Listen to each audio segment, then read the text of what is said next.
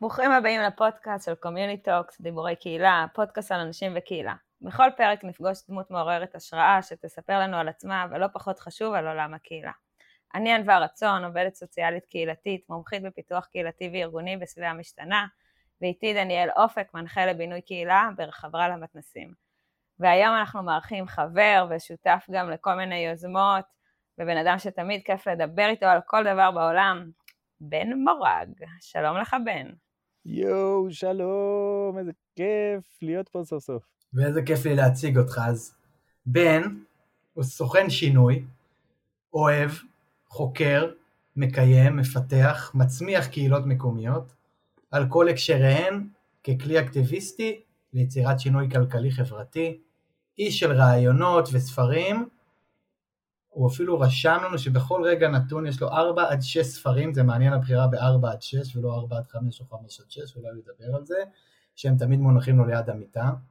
הבן זוג שלי יעלי, ואבא יחסית טרי לדרורי, שמכונה גם מומו. ו... מכונה. מכונה, סליחה, מכונה. נכון. וזהו, זה בן. שלום לך. שלום. מומו זה גם, זה גם שם של ספר. האמת שמומו, ב... זה גם מאכל נפאלי כזה. נכון. והנה, עובריות נוטות לראות כמו מומו, אבל זה גם ספר על ילדה ש... ש... שנלחמת בגנבי הזמן המבוגרים שלובשים חליפות ו... ומשקפיים. אז זה אחלה ספר. אני מאוד מבסוט שהיא תגיע לגיל שש, שמונה, עשר ותגלה תגלה את הספר. ספר, ספר על שמה או היא על שם ספר, משהו כזה. כן. ורק נשתף אתכם שבן מדבר מהגינת באר שבע שלו, אז מדי פעם לא? נשמע קולות רקע של כלבים, שזה תמיד כיף, כי הכלב שלי לא זז אף פעם, הוא נובע. הוא כבר מתורגל, מתורגל לפודקאסטים. זה לא הכלב שלי, אולי גם תשמעו אנשים הולכים פה, ואולי גם, זה אומר שהשכונה חיה, אני חי בשכונה... ישר חשבתי על קהילתיות, ישר. כן, זה ככה נראה, ככה נשמעים קולות רקע של קהילה. של באר שבע.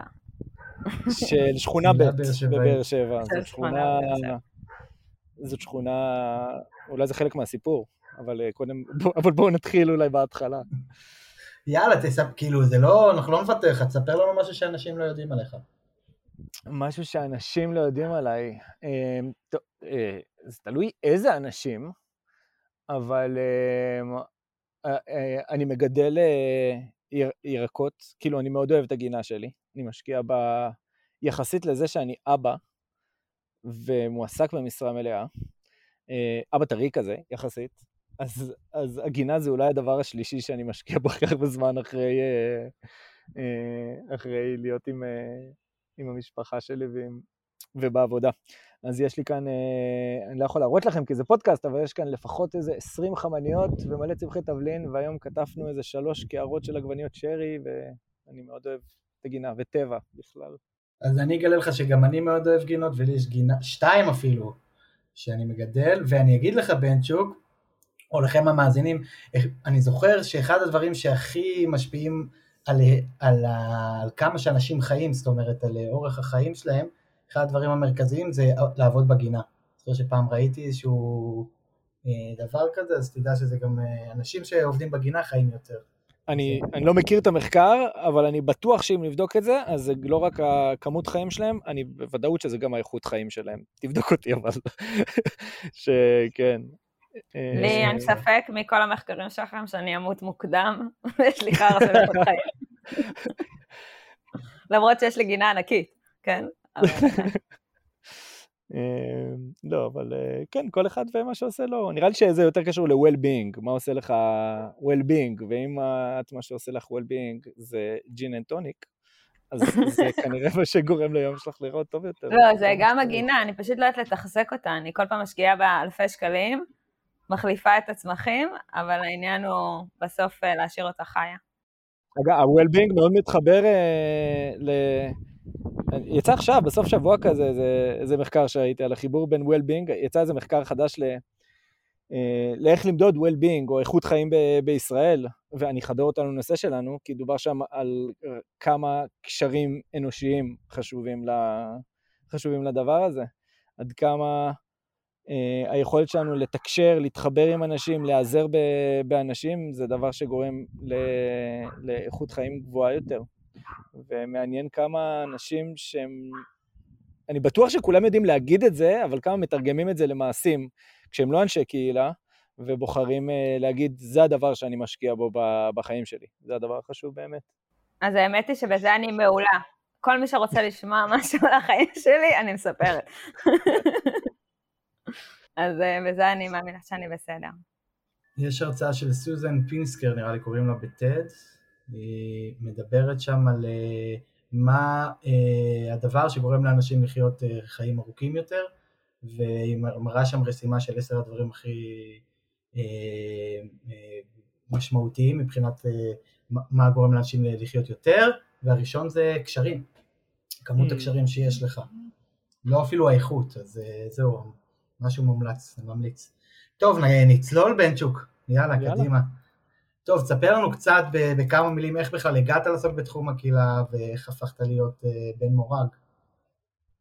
הפכתי להיות בן מורג לפני איזה שלושים וארבע שנה, בסורוקה. אבל במשך עשרים וחמש השנים שאחרי זה לא היה לי שום קשר. לא לקהילה ולא לתחום החברתי בכלל. ובסופו של דבר הגעתי לקהילה, כי הגעתי למסקנה מבפנים עמוקה, שאני צריך לחיות עם יותר אנשים שהם כמוני, זה עוד לא קראתי לזה, לא קראתי לזה קהילה, אבל שאני מחפש את אנשים כמוני, אנשים ש, שדומים לי, שאני יכול להחליף איתם חוויות, שהם מדברים את אותה שפה כמוני,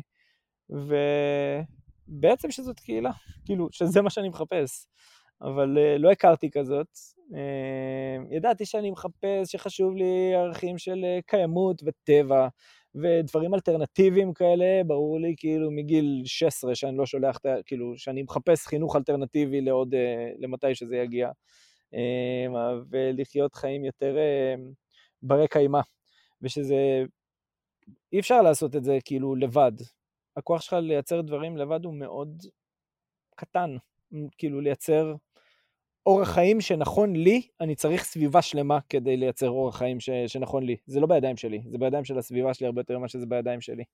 וזה התגלגל להיות כאילו, long story short, זה, התג... זה התגלגל להיות הרשת, זה התגלגל להיות uh, ההתארגנות, הרשת באר שבע, התארגנות uh, ש... שהתגלגלתי אליה מכל מיני, נולדתי בבאר שבע, גדלתי בבאר שבע, אבל עזבתי את באר שבע כמה פעמים עד שחזרתי לבאר שבע לפגוש את הרשת, והרשת הייתה... אני היום כאילו במבט אחורה תוהה עם, עם קהילה או רשת, כאילו דיברנו על זה גם הרבה תוך כדי היצירה של הדבר הזה, אבל אה, הם, המרחב חיים שאפשר לי לפגוש עוד אנשים כמוני, לייצר אה, הרבה קשרים, כאילו דיברת קודם על כמות אה, ולא בהכרח איכות, אז זה משהו שהמודל שה, הזה של, של הרשת, או הדרך שנבנתה כאן בבאר שבע לקהילה זה מאוד יצר, וזה פשוט עניין אותי, כאילו חוץ מזה שזה היה לי נכון ברמה האישית, זה פשוט היה מעניין להבין מה גורם, מה גורם לאנשים להתחבר ביחד, מה גורם לשינוי לקרות במרחב או לקרות בחיים של, בחיים של אנשים, איך אפשר לנצל כוח של קבוצה ליצירת משהו גדול יותר שאף אחד בפני עצמו לא יכול לייצר. אז כל מיני שאלות כאלה ש... שפשוט סקרנו אותי, תוך כדי שכאילו נקלעתי לסיטואציה הזאת, אז פשוט סקרנו אותי ואמרתי, אני רוצה להעמיק בזה, אני רוצה לדעת מזה עוד.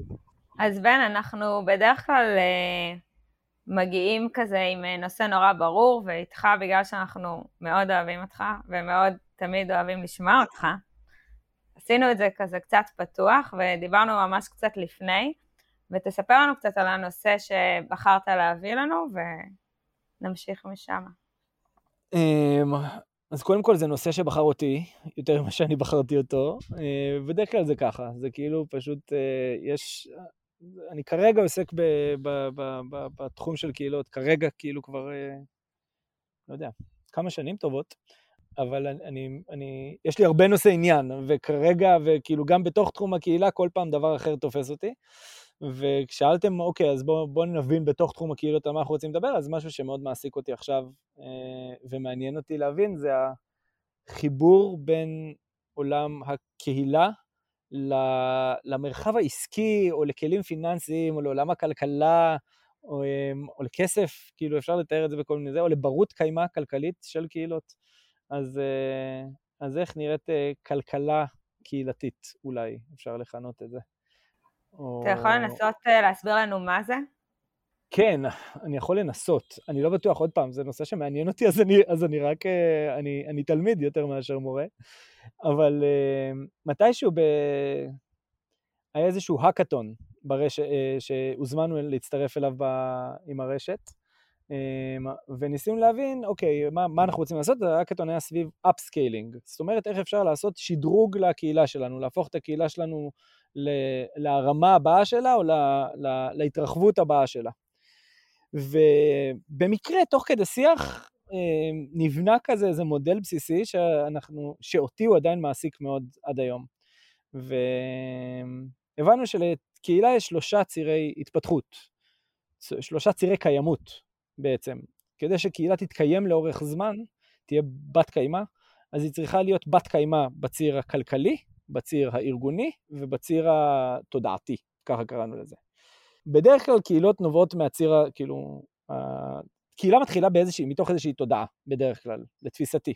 אם זאת קהילה שצומחת מלמטה, אני עובד הרבה עם קהילות שצומחות מלמטה למעלה, ולא קהילות שארגונים מחליטים לייצר. וקהילות כאלה מתחילות מהציר התודעתי, זאת אומרת, מאיזשהו סט ערכים משותף של קבוצה של אנשים שמתגבשת סביב הסט הערכים האלה, סביב צרכים, התודעה המשותפת ש... שיש להם. בעצם זה שמתקבצת תודעה משותפת של אנשים, כבר יש איזשהו עניין, זה מחבר אותם ביחד. וקהילות שנוסדות מלמטה למעלה, הן מתקבצות סביב הדבר הזה, וצריכות לעבור איזשהו מהלך, עד שמתחיל להתגבש איזשהו מבנה ארגוני.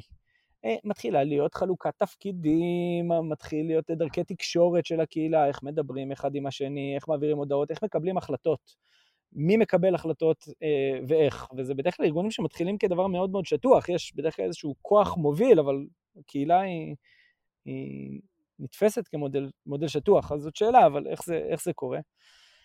ובשלב כזה או אחר, כדי שקהילות אחרי שהן עוברות איזושהי כברת דרך כזאת, הן פוגשות גם בהיבט הכלכלי, או הכסף, הן פוגשות בכסף, ואיך, והן מבינות בדרך כלל, ואני מכיר גם כמה יוצא, יוצא דופן, ואפשר לדבר עליהם, שמצליחות להתקיים כבר הרבה שנים, מתוך מודעות וידיעה שהן לא מתעסקות בכסף, אבל רוב הקהילות פוגשות ואומרות, אוקיי, אם אנחנו רוצים להישאר לאורך זמן, שזה לא תלוי בנו פרסונלית, מקימי הקהילה, אנשים עם הכי הרבה מוטיבציה שהגיעו, ושיהיה איזשהו משהו שישאר כאן לאורך זמן, צריך להיות איזשהו היבט כלכלי לקהילה.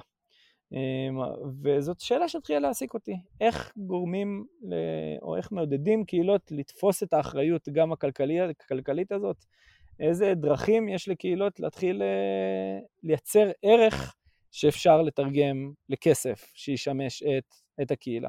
אתה יכול לתת דוגמה של נניח קהילה שעברת איתה איזשהו תהליך כזה? כן, יש כל מיני, אני, כאילו אולי חשוב להקדים, אוקיי, אנחנו כבר באמצע השיחה, אבל אני אגיד את זה עכשיו, שאני עובד בעיקר עם קהילות, כאילו קהילה עם מונח רחב, אז אולי שאלה מעניינת לכל מרואיין תהיה, מה זה, מה זה, כשאתה אומר קהילה, למה אתה מתכוון, למה את מתכוונת? רק כשאני אומר קהילה, אני מתכוון בדרך כלל, או במקצוע הנוכחי, בתפקיד הנוכחי שלי עכשיו, אני מתכוון לקהילות שהן קהילות עצמאיות בוטום-אפ, קהילות שצמחו מלמטה, התאחדו ביחד, ו, והן מקיימות את עצמן. אז לדוגמה, קהילת הרשת, שם הכי קל לתת דוגמאות, אבל ניתן גם דוגמאות אחרות. הרשת התחילה לתת פלטפורמה לכל מיני יוזמות להיווצר, זאת אומרת, קבוצות, כאילו, הרשת היא, אין רשת או קהילה רחבה, אבל היא איגדה בתוכה כל מיני קבוצות של אנשים, שלהם, כל, לכל אחד, לכל קבוצה כזאת יש עניין אחר. אז אחת הקבוצות הזאת הייתה קבוצה של נגרים, שהחליטה להקים נגריה קהילתית, מרחב קהילתי לעבודה בעץ, שאפשר להגיע ולהתנסות בו גם אם אתה לא מבין, או להגיע ולעבור שיעורים וקורסים, והיא גם נותנת שירותים לעירייה, לבנות כל מיני דברים בעיר מעץ, כאילו כל מיני פלייסמייקינג, או, או חפצים ציבוריים כאלה שמונחים במרחב. אז היא יצרה לעצמה איזשהו מודל כלכלי, שמתחזק אותה לאורך זמן, גם הקהילה הקטנה הזאת, או הגילדה המקצועית שנוסדה סביב הקהילה, מתחזקת את עצמה, וגם כי היא נוסדה תחת הרשת, אז היא אפשר לרשת איזשהו ברות קיימה כלכלית לאורך זמן. ומה עושים עם כל הכסף הזה? מעניין אותי, כאילו. זאת שאלה, דבר ראשון, זה מוסיף איזושהי רמת מורכבות, אני חושב שיש, שקהילה היא מבוססת יותר כשיש לה מורכבות גבוהה יותר, כשהיא מסוגלת להתמודד עם מורכבות גבוהה יותר, לאורך זמן. אז זה איזושהי קפיצת מדרגה שאומרת, אוקיי, אנחנו מסוגלים להתמודד גם עם הדבר הזה, כי זה מעלה מלא שאלות, זה מעלה מלא, אוקיי, מה עושה עם הכסף הזה? אין לזה תשובה אחת. זה אומר שצריכים להתחיל לקבל החלטות בנושא שהוא מאוד רגשי. כסף הוא רגשי נורא לכולנו. ופתאום צריך לקבל, מה, מישהו מקבל כסף על העבודה שלו, אבל אנחנו כאן כאילו עבדנו בהתנדבות עד עכשיו, אז מה זה אומר? ואיך נראה השינוי הזה? ואיך נראית הקפיצה הזאת? או אנחנו חושבים, יכול להיות שאנחנו מקצים את הכסף כאילו אידיאלית או אוטופית, הכסף פשוט משמש את הקהילה, והקהילה מחליטה מה היא רוצה לעשות עם הכסף. אני חושב שברגע שהם עובדים עם קהילות, מבינים שזה איזושהי תמונה אוטופית, וצריך, והמציאות היא יותר מורכבת מזאת. אין קהילה שמחליטה את כל ההחלטות לכל דבר. תמיד יש מוקדי כוח בכל מקום, ואיך עובדים עם מוקדי הכוח האלה, וכמה הם מתעצמים ברגע שקיים כסף, או לא מתעצמים, או בוחרים לבזר, איך נראית שקיפות אמיתית. שנוגעת לכסף. אז זה מעלה כל מיני שאלות, זה, זה, זה מעניין ומוסיף מורכבות, כי זה מעלה שאלות שנוטים לרצות לא להתעסק איתם אפילו בדרך כלל. וזה מאפשר אפסקיילינג, מאפשר איזושהי הרחבה של היכולות של הקהילה, היא פתאום יכולה לעבוד עם ספקים שהם לא בהכרח חברי הקהילה, עד שלב מסוים הקהילה תעבוד אך ורק עם חבריה, ופתאום היא יכולה להביא ספק כדי ש... יבנה אתר לקהילה, והקהילה תהיה יותר נגישה לחברים חדשים, נניח, או שקהילה תייצר פודקאסט, או whatever, מה שהקהילה תחליט, או מה שמובילי הקהילה החליטו. אני רואה את זה גם מאיזשהו כיוון שאולי הוא קצת שונה, כי אני הרבה פעמים, אני, אני אותו ארגון, אני מלמעלה למטה הרבה פעמים, זאת אומרת, החברה למתנ"סים, מרכזים הקהילתיים, שמו להם כאסטרטגיה לפתח קהילות מקומיות, זאת אומרת, ו... וזה לא, לא בהכרח, זה הרבה פעמים אני גם מדבר על זה בהכשרות שלי, זה, זה מלמעלה למטה, והרבה פעמים אני מנסה ללמד איך עובדים עם הלמטה, והרבה פעמים אני שם לב שבכלל יש איזשהו אה, חשש בכל צד, מבכלל לדבר על הסיפור הכלכלי, כאילו בכלל אה, להעלות אותו, זאת אומרת, אפילו אני אומר לפעמים את המשפט הזה כזה, טוב, אני איש קהילות, אני לא צריך להתעסק בכסף, וזה טעות, כן, גם אני טועה, צריך להגיד את זה, אבל, אבל אה, יש איזו בריחה כאילו מהנושא הזה, וגם הרבה פעמים יש איזה מין מקום כזה שהוא מסתמך אך ורק על, ה, על הוולנטריות או על תרומות או על אה, אה, אה, מכרזים או קולות קוראים, ו, וזה טעות, כי בסופו של דבר אם זה, אני למדתי את זה דרך אה, עסקים חברתיים, המגזר הרביעי, שהתחלתי קצת להתעסק בזה שהייתי בעולם העמותות, יש אפשרות לה, לייצר מודל שהוא גם חברתי והוא גם אה, כלכלי באיזשהו אופן, ו... הרווחים, אפרופו בהקשר הזה, אגב זה כן במרכזים קהילתיים, אם יש איזשהו רווח, ולפעמים יש שם אה, למשל חוגים או אה, הופעות או כל מיני דברים שגם מייצרים רווח, הרווח כולו הולך לקהילה, וזה משהו שהוא מאוד מאוד חשוב אה, להדגיש, זאת אומרת אם, אם מייצרים רווח זה, זה בסופו של דבר אמור לחזור לקהילה, ולא ללכת ל, לא יודע, לרווחים של איזשהו... אה, מישהו, לא יודע. נכון, אבל כאילו אני אסייג קצת משהו שאמרת וכאילו תפס אותי או לא יודע, כאילו נשאר על זה, אמרת שזו טעות להסתמך רק על פילנטרופיה או רק על מכרזים ממשלתיים, אני שנייה כאילו אגיד שלקהילה או לכל גוף חברתי, מגזר שלישי, יש שלושה מקורות הכנסה, שזה פילנטרופיה סלש תורמים, שזה מכרזים ממשלתיים או גופים ציבוריים, רשויות, עירייה וכל מיני כאלה, וההכנסות העצמיות. ואני חושב שחשוב להכיר את שלושת הכלים, שכל אחד מהם זה, זה כלי, כאילו ברגע שמתחילים לעבוד עם כסף, אלה שלושת המגזרים הכלכליים, או לא יודע איך לקרוא לזה, שלושת התחומים שאפשר לעסוק בהם כדי אה, אה, לעבוד עם כסף, או לייצר הכנסות לקהילה, ו, וכל קהילה צריכה למצוא לה את המינון, זאת אומרת להבין איפה היא נמצאת ביחס לזה. יש קהילה, אם יש קהילה שמצליחה למצוא את התורם הנכון, ושהוא אומר אני לוקח את הדבר הזה עליי, ו- ומערכת היחסים גורמת לזה שהקהילה ממשיכה להיות מחויבת לעשייה בתכלס, ומחויבת פנימה לקהילה, והחוצה לכל מה שמסביב קהילה, למרחב שמסביב לקהילה, והתורם פשוט, אני לא מכיר מקרה כזה, אבל זה אפשרי, תיאורטית, מדהים, בעיניי מעולה, או איזושהי קרן פילנטרופית, או שהיא עונה בדיוק על איזשהו צורך של הרשות, והרשות אומרת, אני מוכן, זה שווה לי את הדבר הזה, קהילת צעירים כזאת שמשאירה משפחות צעירות בעיר, זה יכול לענות על צורך של רשות, והעירייה יכולה להגיד, אוקיי, זה שווה לי כסף. אבל הרבה פעמים זה כזה, זה לא בדיוק, גם פילנטרופיה וגם רשויות יסיטו אותך בדרך כלל מהתפיסה האסטרטגית שלך, מההתבוננות הפנימית, מה חשוב שיקרה. ורק הכנסות עצמיות, אומרים, הכסף שמגיע מהכנסות עצמיות זה הכסף הכי יקר. שקל מהכנסות עצמיות שווה הרבה הרבה יותר משקל מפילנטרופיה או משקל מזה, כי זה שקל חופשי. זה שקל שאתה תעשה איתו רק מה שה... קהילה חושבת שהוא, שהוא נכון, בלי שום, no strings attached. מה שעולה לי בראש, זה קצת, ש, שזה לאו דווקא משהו רע, כן? זה קצת mm-hmm. להפוך את הקהילה לאיזה סוג של עסק. וגם הרבה פעמים יש מגמה בכל מיני ארגונים עסקיים, לפתוח עמותת בת, כאילו מתחת לגג, או לחלופין לעמותות, לפתוח זרוע עסקית. ואז, אני, ואז נוצר איזשהו... מצב שהוא כזה קצת אה, יכול לייצר איזשהו, לא יודעת אם קונפליקט או איך לקרוא לזה בדיוק, אבל איזשהו מתח כזה בין המטרות. אה, ומעניין אותי קצת לשמוע על המקום הזה, על המתח הזה, כי אני אוהבת מתחים.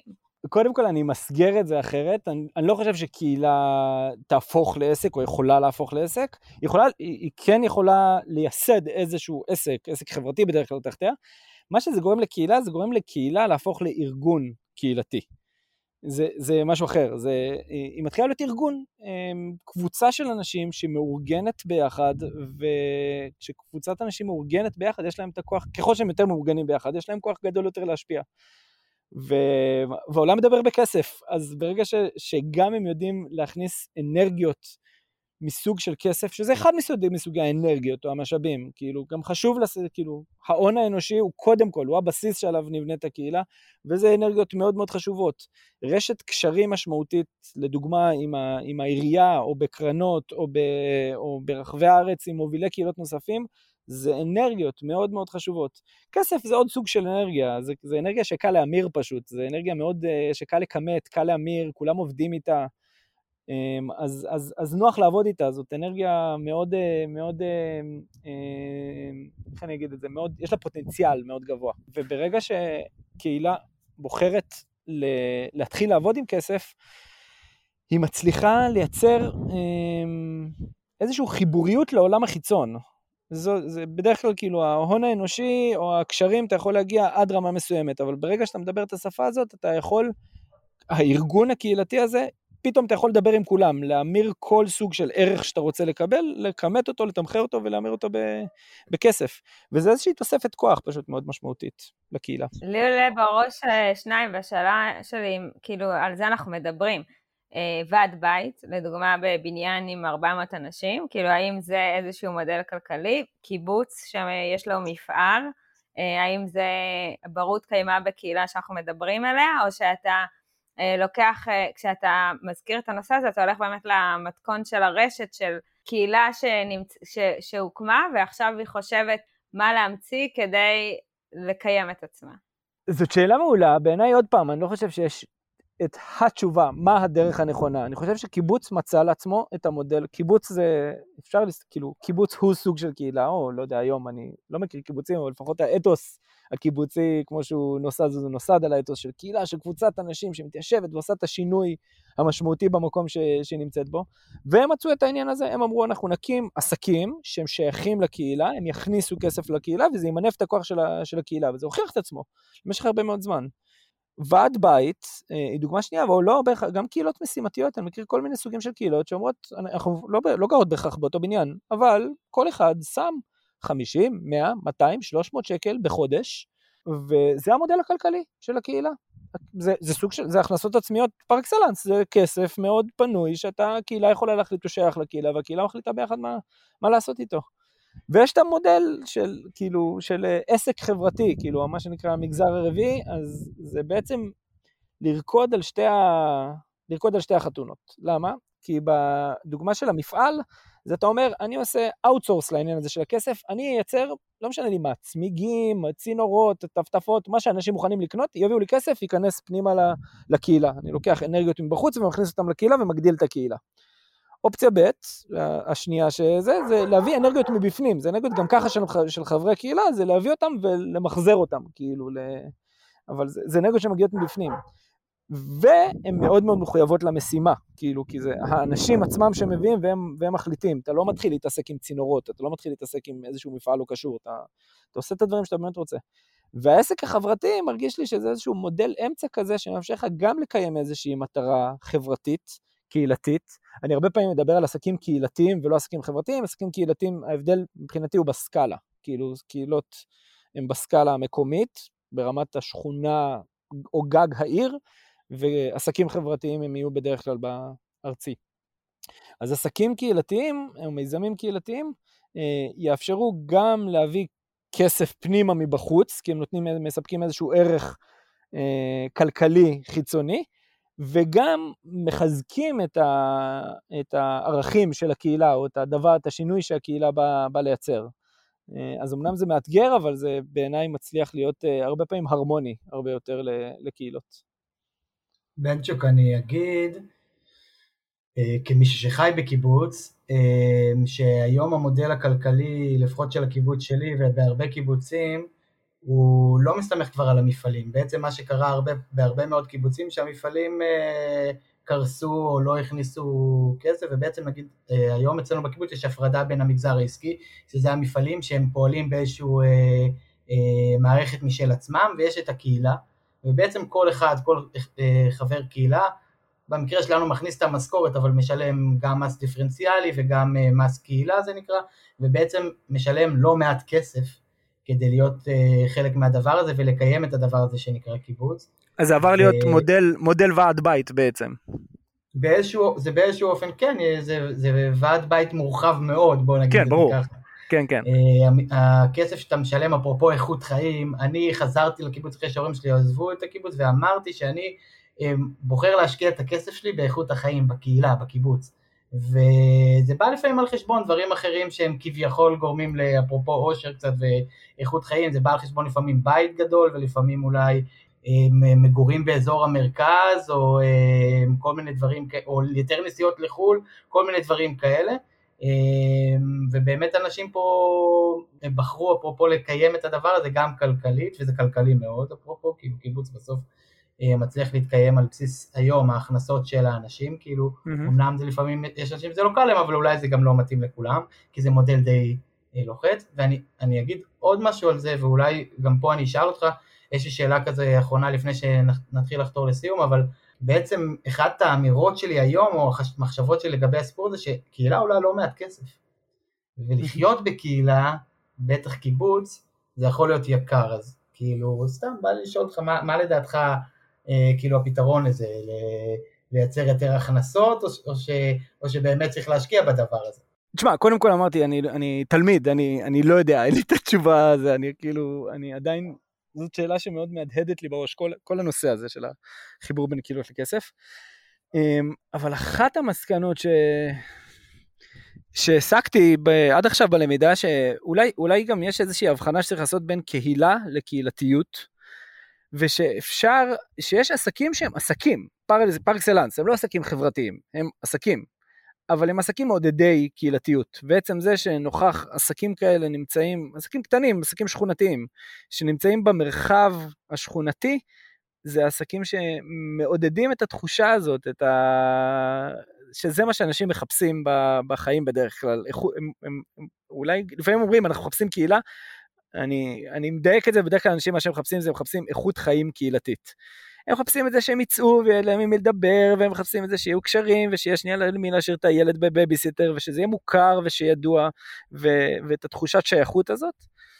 והרבה פעמים, לדוגמה, בית קפה בשכונה, או נגריה קהילתית, או מחסן להשאלת ציוד, או אפילו חנות אופניים יכולה להפוך להיות uh, מעין עסק כזה מעודד, מעודד קהילתיות, ו... וזאת עוד דרך להסתכל עליה כדבר שמאפשר, כאילו, יש את החלק של הקהילה המאוגדת היטב ביחד, שעובדת כבר כארגון קהילתי, ומנסה להבין איך היא משיגה כסף, ויש את הקהילה המקומית, או מה שהרשות, השכונה, בוא נגיד, ש, שיש לה את הערכים הקהילתיים, מבינה את הערך של לקנות מקומית, ולעודד את העסקים הקטנים, כי העסקים הקטנים זה מה שמודד קהילתיות, זה, אני, זה המס, ככה נראה המס, כשאנחנו מדברים על קהילות עירוניות, ככה נראה המס קהילתיות, העירייה לא גובה ממני מס קהילתיות, אם אני רוצה לעודד קהילתיות, ככה אני משלם את המס שלי, אני קונה בערכן, למרות שהוא יותר יקר, ואני קונה אה, ומתקן בחנות אופניים כאן, למרות שאני יכול לנסוע לעזור תעשייה, וזה, אה, וזה יותר זול, ו, ואני אזמין חברים לקפה, כאילו, כאילו, אני רוצה להכניס עוד כסף, וכל רכישה משותפת שיש כאן בשכונה, היא צריכה להתאים לי רק קצת, כדי שאני אשתתף בה, לא יותר מדי. ו...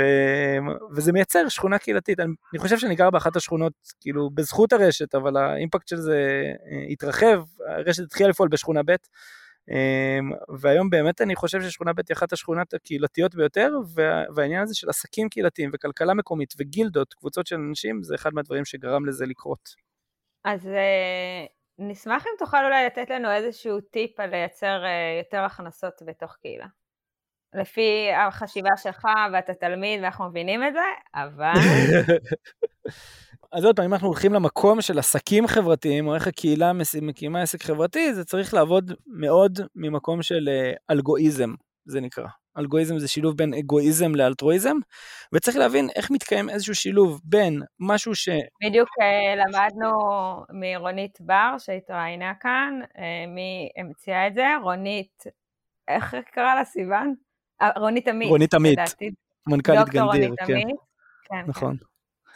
אז אנחנו שאלנו גם ברשת, כאילו בשלבי תחילת הדרך כבר שמענו את המונח הזאת, המונח הזה מרונית ושאלנו אותו, ומי שהאזין כבר לפרק ההוא, אז מקווה שמבין את זה יותר, שאיך הקהילה, כאילו הרבה פעמים מדברים על זה בהיבט האינדיבידואלי, איך אינדיבידואל גם מקיים את ההיבטים האגואיסטיים שלו, וגם יוצא החוצה ועושה אלטרואיזם, אז אפשר להסתכל על זה גם ברמת הקהילה, איך קהילה גם עונה על איזשהו צורך פנימי שלה, אבל גם מספקת ערך לבחוץ, שאפשר לכמת אותו בכסף, אבל זה צריך להתחיל מבפנים, זה צריך להתחיל מה, מה, מהאגו, אז לדוגמה, כלי מאוד קל להבין את זה, זה לעשות ניתוח במה אנשים עובדים בקהילה. כי אנשים אם עובדים במשהו, אם עוסקים במשהו, הוא גם ככה לוקח להם הרבה מאוד זמן מהחיים, וכנראה שישתלם להם להתחבר סביב הדבר הזה. אז מעין גילדות, כאילו, קבוצה של מטפלים, אם יצא שהקהילה הזאת יש בה לא מעט מטפלים, שהתחברו ביחד ועשו עסק חברתי סביב טיפולים, זה אפשרי, זה קל, הכוח שלהם ימונף הרבה יותר, ו- ו- והם יוכלו להרוויח מזה, הקהילה תוכל להרוויח מזה, וה- וה- והמרחב, או ה- כל מי שמסביבם יוכל להרוויח מזה. אז לנסות למצוא את החיבור הזה, בין, ה- בין הבפנים לבחוץ, בין ה... האגואיזם הקהילתי, לאיך זה מקיים איזשהו ערך כלפי חוץ, שאפשר לקמת אותו בכסף. אני אגיד שזה, קודם אמרת אמנם הון אנושי, אבל זה מאוד יושב לי על המושג הון חברתי בהקשר הזה, של הקשרים, שההון חברתי הוא בסופו דבר אה, מייצר גם ערך כלכלי, אה, לא מזמן היה כתבה בארץ על יוטה, ובחנו את יוטה כמדינה, שזו מדינה מורמונית, אני אגיד למי שלא מכיר, שיש שם אה, באמת אה, סביב הכנסיות שם וסביב ה... חיים שלהם, אפרופו קצת דת וקהילתיות, נוצרה שם, נוצר שם הון חברתי מאוד מאוד גבוה, וההון החברתי הזה מתבטא בכל מדד כלכלי אפשרי, וממש הראו את זה, אז זה ככה גם מחבר את המקום הזה שבין קהילתיות, ובאמת היכולת שגם לייצר ערך שהוא כלכלי עבור חברי הקהילה. אז סתם לי זה התחבר. הגענו לשאלת הסיום, בן, זה ככה ראיית העתיד שלך, יכולת הניווי שלך הולכת לבוא פה לידי ביטוי, אני מקווה. איפה, איפה אתה רואה את עולם הקהילה בעוד עשר שנים? אני, לענות על איפה אני רואה, או אני רוצה לראות? שתי שאלות מאוד שונות. גם וגם. מה שאני רוצה. אתה מכיר את אלה שמתחכמים בזה, ואז מקבלים את שתי השאלות? אכלת אותה. זו שאלה שמעסיקה אותי, כאילו... איך, איך נראית אוטופיה קהילתית כזאת? איך נראה העולם אחרי שכל הארגונים הקהילתיים וכל אנשי קהילה סיימו את העבודה שלהם, ויאללה, הגשימו את המטרות והכל עובד ככה, אז, אז איך זה נראה? אז אני לא יודע אם זה עוד עשר שנים, אני אענה על עוד חמישים שנה. ואני חושב שעוד חמישים שנה, במדינה שלנו, יש מדינה חזקה, שבנויה מרשויות חזקות, שבנויות מקהילות חזקות. או משכונות חזקות ומאורגנות. כל בן אדם מאורגן באיזושהי מסגרת קהילתית.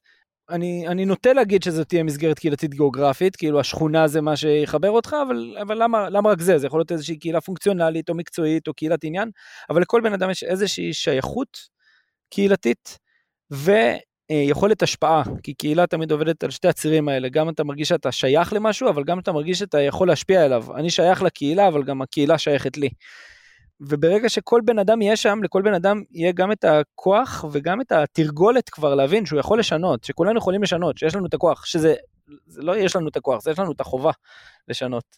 זה בידיים שלנו, ואם אנחנו נותיר את הכוח הזה לאנשים אחרים, אז, אז העולם ייראה כמו שהוא נראה.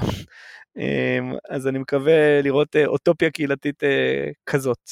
אוטופיה שבה כל בן אדם שייך לקהילה חזקה, משפיעה, שהוא יודע שיש לו את המסגרת להשפיע בתוכה, כזה.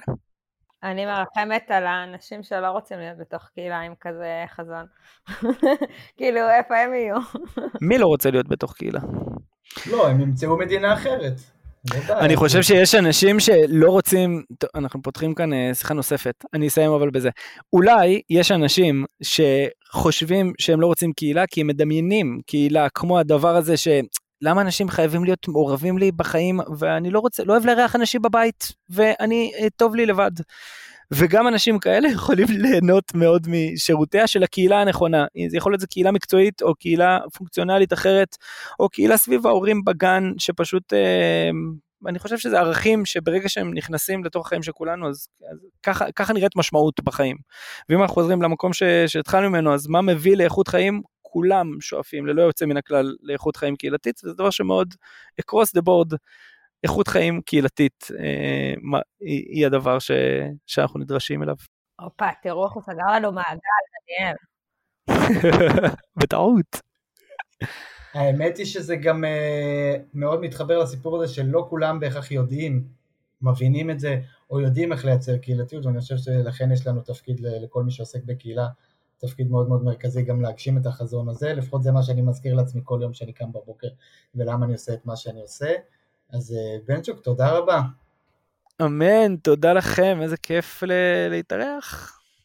תזמינו גם לעונה הבאה. רק להגיד, לסיכום, שבאמת אנחנו ככה כל שבוע מעלים פרק חדש, והגענו לסיום של הפרק הנוכחי, מוזמנים להעיר, לשאול, לבקש, כל מרואיין שבא לכם לשמוע, זה כבר ידוע פה בסיום הפודקאסטים, שכל הצקה שרק צריך לעשות לי ולענבה, אנחנו שמחים על כך מאוד ולומדים רבות מזה, אז תרגישו חופשי, ולהגיד שיש לנו גם ערוץ טלגרם, שנקרא דיבורי קהילה, ויש שם כל מיני עדכונים על עולם הקהילה, ואתם מוזמנים לקחת פה חלק, וזהו, תודה רבה. לא פעם אחרונה. לא שכחת את הערוץ יוטיוב שלנו, אבל אנחנו נסלח לך. אני גם לא לגמרי מבין מה זה יוטיוב עדיין, את יודעת, זה, אני בטלגרם, יוטיוב זה כזה של פעם, אז אני לומד. טוב, ביי ביי. ביי, תענוג.